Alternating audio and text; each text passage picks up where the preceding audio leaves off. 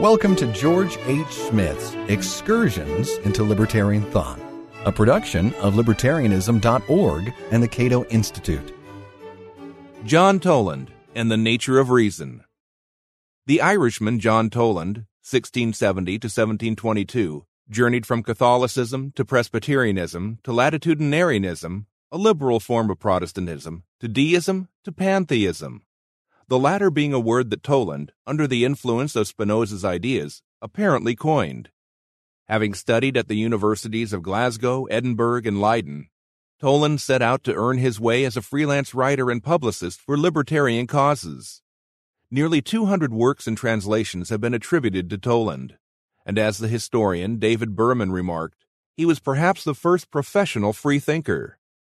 Modern scholars have probably devoted more attention to Toland than to any other 18th century British freethinker, as we see in books like John Toland and the Deist Controversy, A Study in Adaptations, 1982, by Robert E. Sullivan, and Republican Learning, John Toland and the Crisis of Christian Culture, 1696 to 1722, 2003, by Justin Champion, an excellent account of Toland's political life and relationships. Toland is a major character in Margaret C. Jacobs' path-breaking study, The Radical Enlightenment, Pantheists, Freemasons, and Republicans, 1981, second revised edition, 2006, and he is discussed by Jonathan Israel in his massive erudite volumes on the Enlightenment, including Radical Enlightenment, 2001, and Enlightenment Contested, 2006. In the 18th century Commonwealthman, 1959, Caroline Robbins said of Toland that his significance for the student of libertarian thought is not inconsiderable, but neither is it easy to define. Always in search of wealthy patrons who would finance his writings, Toland sometimes wrote pieces about particular political controversies that are difficult to reconcile with his basic political principles. He formed friendships with important contemporary liberals, such as John Locke, who eventually severed their relationship owing to Toland's overt religious radicalism, and Lord Shaftesbury, who financed some of Toland's projects and remained friends with him throughout his life. Toland associated with various freethinkers and libertarians in Holland, which at the time was a haven for radical thinkers and printers, and those connections enabled him to reprint important 17th century libertarian works by Milton, Harrington, Sidney, and others. In brief, to trace the life of John Toland is to undertake a fascinating tour of the leading libertarians of his day, their relationships, and clandestine literary productions. This web of relationships and underground projects largely accounts for the interest in Toland shown by modern scholars. Toland's most important contribution to free thought and philosophy was Christianity Not Mysterious, published in 1696 when Toland was 26. The 19th century historian of deism, Leslie Stephen, called Toland's book the signal gun of the deistic controversy that would dominate English theology for several decades. Things got off to a fiery start when the Irish Parliament ordered the book to be publicly burnt by the hands of the common hangman, and further declared that Toland be taken into the custody of the Sergeant at Arms and be prosecuted by Mr. Attorney General for writing and publishing said book. In addition, an address should be made to the Lords Justices to give directions that no more copies of that book be brought into the kingdom, and to prevent the selling of those already imported. Toland, having no desire to play the martyr, fled Ireland to England, which was somewhat more tolerant than his native country. The reaction by one of Toland's major critics, Peter Browne, a fellow of Trinity College in Dublin, nicely illustrates the connection that the establishment drew between criticisms of Orthodox Christianity and political radicalism. Employing the standard analogy between heresy and an infectious disease, Browne wrote, I have no more to do here than to deliver Toland up into the hands of our governors. We may confute his errors, but 'tis they only can suppress his insolence. We only can endeavor to heal those already infected, 'Tis they alone can hinder the infection from spreading further. Although Christianity Not Mysterious did not address political issues, Browne proceeded to warn against the dangerous and seditious political beliefs typically held by deists. How far men in power, according to their several stations, are obliged to intermeddle in point of conscience, I shall not now inquire.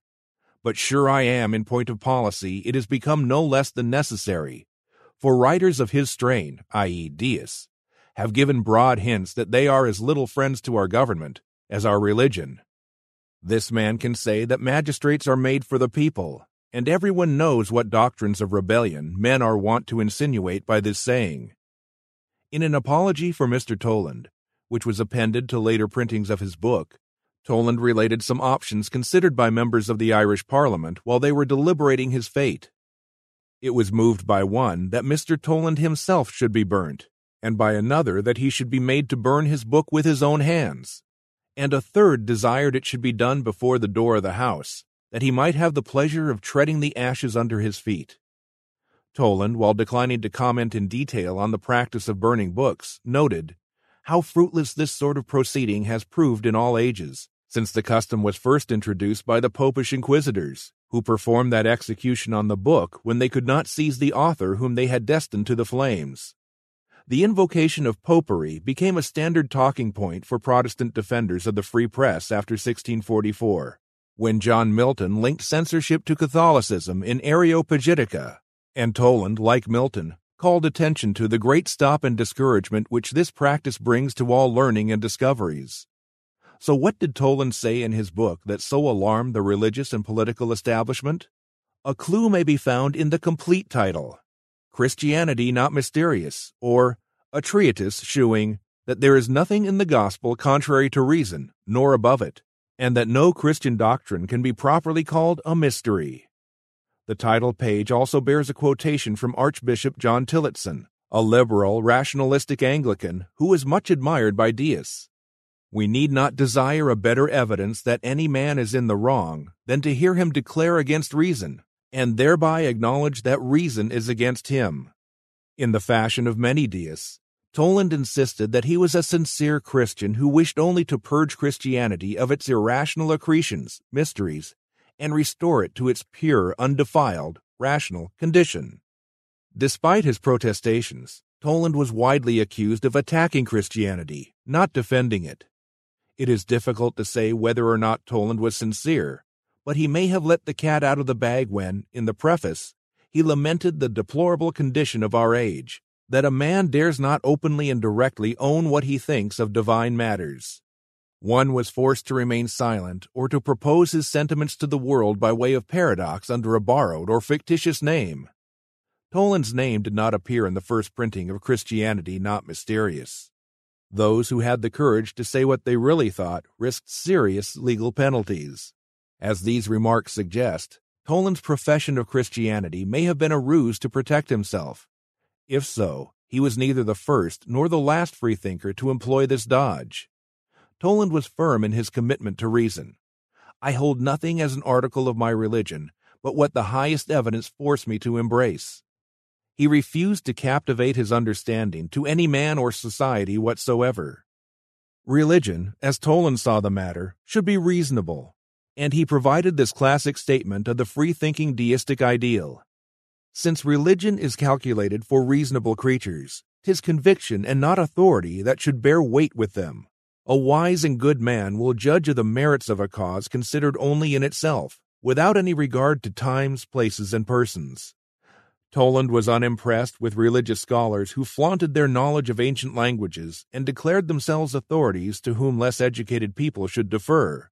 The vulgar, Toland maintained, were able to access the Bible critically and make up their own minds about its veracity, regardless of what supposed authorities told them they should believe.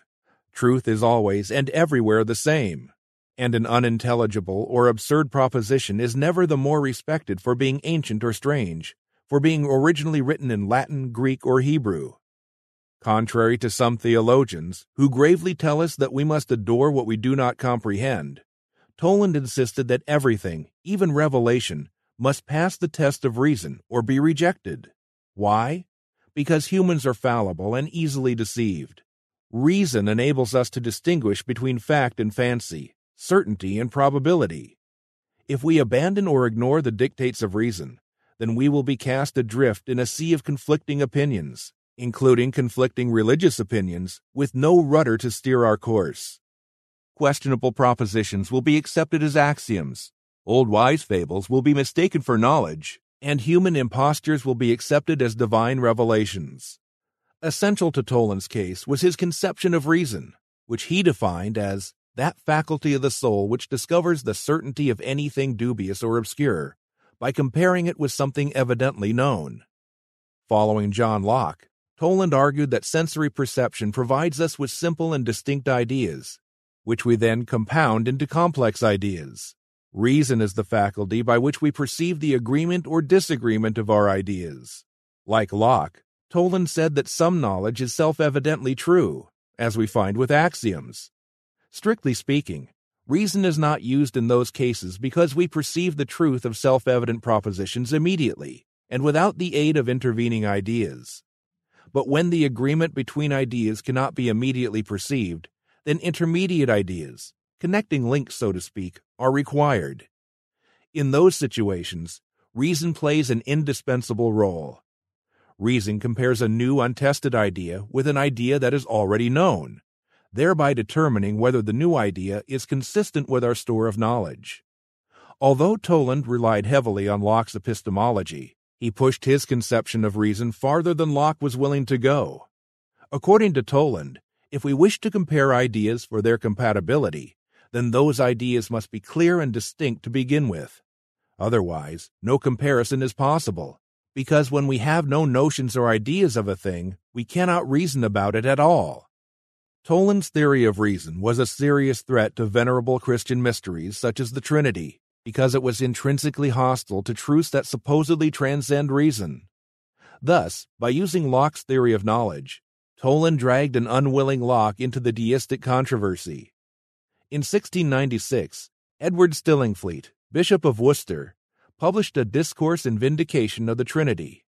He argued that Locke's epistemology, as adapted by Toland to attack religious mysteries that transcend reason, promotes infidelity and skepticism, especially in regard to the Trinity, which was the classic example in Christianity of a doctrine that we cannot understand but must believe nonetheless.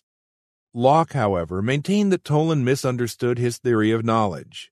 Toland made or supposed clear and distinct ideas necessary to certainty, but that is not my notion.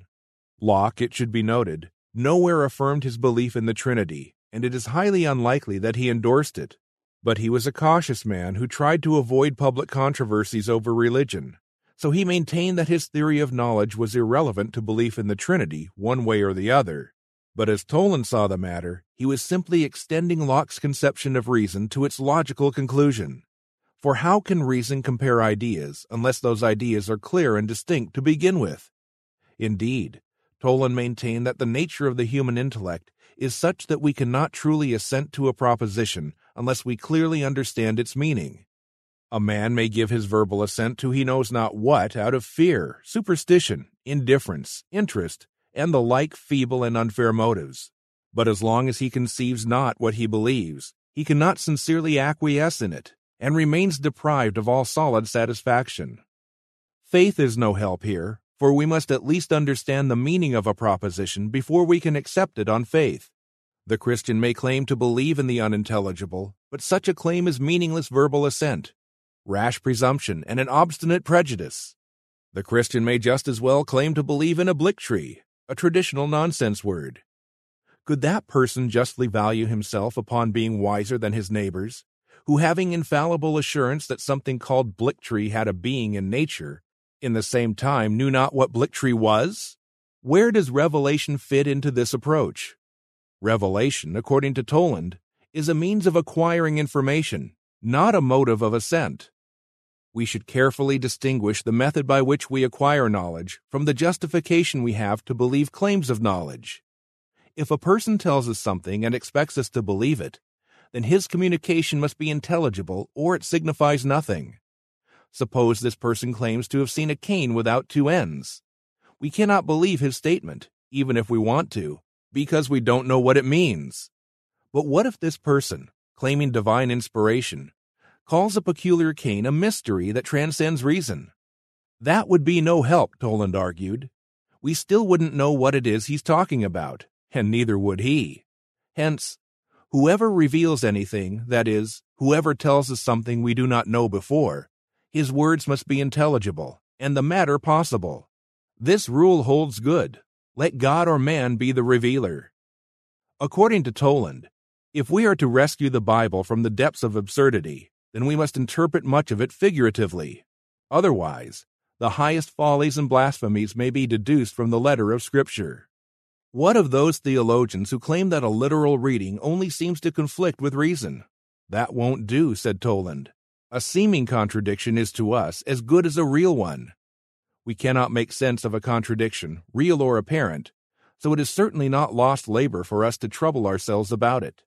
Indeed, it is impious to suggest that God, after endowing humans with the faculty of reason, would require belief in the irrational as a condition of salvation.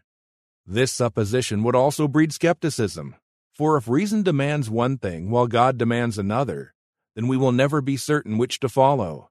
Toland concluded with a spirited statement of the deistic credo I acknowledge no orthodoxy but the truth, and I'm sure Wherever the truth is, there must also be the Church of God. I have taken the time to explain Toland's basic ideas because, in addition to their inherent interest, they typify what the deists generally believed. Notably, those ideas are much less controversial today than they were in Toland's day. Toland risked his freedom and possibly his life in expressing them publicly. Today, many Christians would have no serious problems with Toland's approach, even if they disagreed with his conclusions and it is easy to see how Toland's call for conceptual clarity could be applied to the political realm, especially during an age when political authority and the demand for unconditional obedience were grounded in religious claims that were highly vulnerable to critical scrutiny. This has been Excursions into Libertarian Thought, a production of libertarianism.org and the Cato Institute. To learn more about libertarian philosophy and history, visit www.libertarianism.org.